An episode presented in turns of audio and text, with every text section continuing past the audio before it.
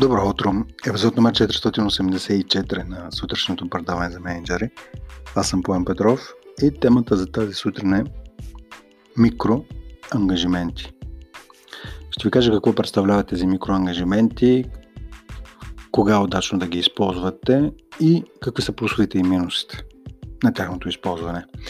На първо място, микроангажиментите, това са малките действия, които типично раздробяват едно голямо действие, което може да очаквате от човек от вашия екип. Нека да ви дам конкретен пример. Ако, ако имате млад търговец, който трябва да изпрати предложение към клиент, това предложение обаче може да е десет-петнайсет страници, вместо да му дадете задача да подготви предложението и преди да го изпрати да се консултира с вас, да го видите, да проверите дали всичко е както трябва. Това предложението може да го прави цял ден или половин ден, или там колкото изисква. И може да е стряскащо, особено ако няма предишен опит в тази област. Микроангажимент означава, ето, имаме да изпратиш това предложение към клиента. Първото нещо, което е, което може да направиш, е да опишеш добре как си разбрал нуждата на клиента и, от...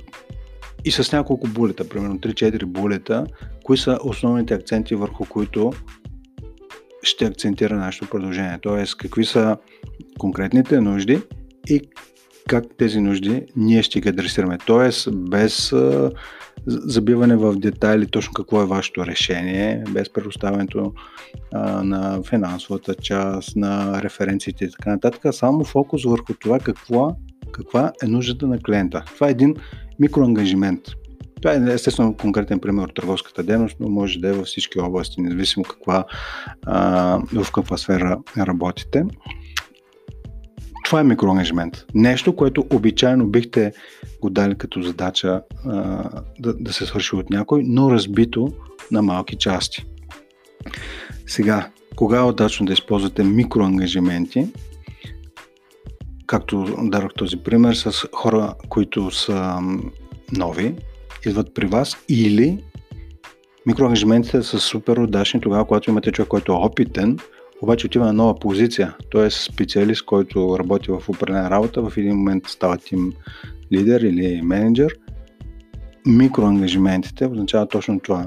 Примерно, типичен пример за това, което трябва да направи един тим лидер е, преди да се направи one-to-one-ите, е да се, да се подготви, да се извлече статистиката за представянето на хората. Е, там съответно какви кей пи ай има за последния месец, колко отсъства, колко отпуска има, какви са обратните връзки от клиентите и така нататък. А, мисля, да, да му кажете, подготви се за този, за този one-to-one разговор. Не, фокусираш се само върху изготвянето на документите, които са ти необходими и, нали, потапяне в тази по-техническата част. След това, окей, втората стъпка е, нали, как, да, как да се използва, как да се проведе разговор и така нататък, така нататък. Това са примери за микроангажименти. И кога е удачно? В първия случай, когато имате напълно нов човек, и втория случай, когато имате човек, който вече е опитен, обаче отива на нова позиция вътре в организацията. Какви са плюсовете и минусите? Първият плюс на тези микроангажименти е, че създават увереност в човека, който ги прави и който преминава през тях. Увереност. Увереността идва с практиката. Едно е да кажете на един човек да напише петнайсет страница, петнайсет страници предложение, друго е да му кажете да напишете само една страница с нуждите на клиента. И тогава, когато той ги направи както трябва, всъщност добива увереност.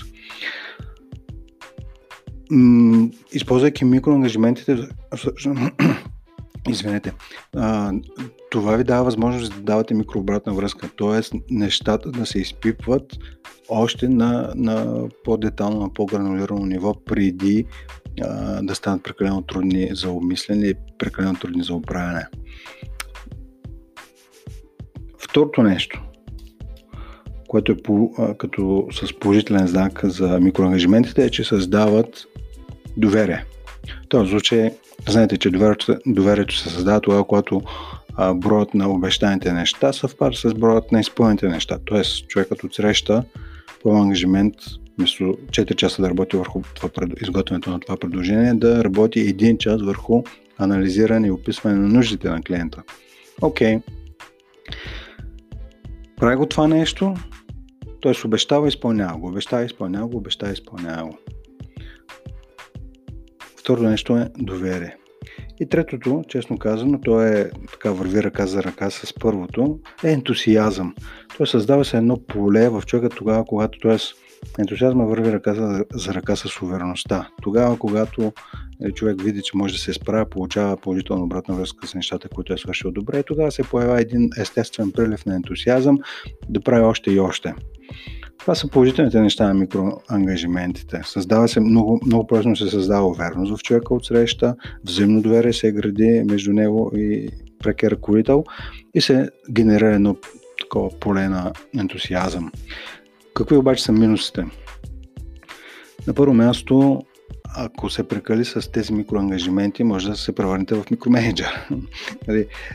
Имаше едно голямо объркване в, а, с един клиент, когато работихме. Оплакването от хората беше, че менеджерите са микроменеджери.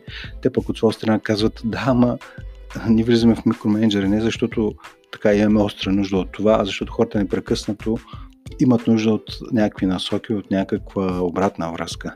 Тоест, м- микроменеджмента не, не трябва да се натемосва а, тотално, а, а той идва тогава, когато менеджерите се фокусират върху такива микроангажименти. Тоест, трябва много внимателно да се м- подходи къде има нужда от тези микроангажименти и къде те са излишни и по-скоро дори имат отрицателен ефект.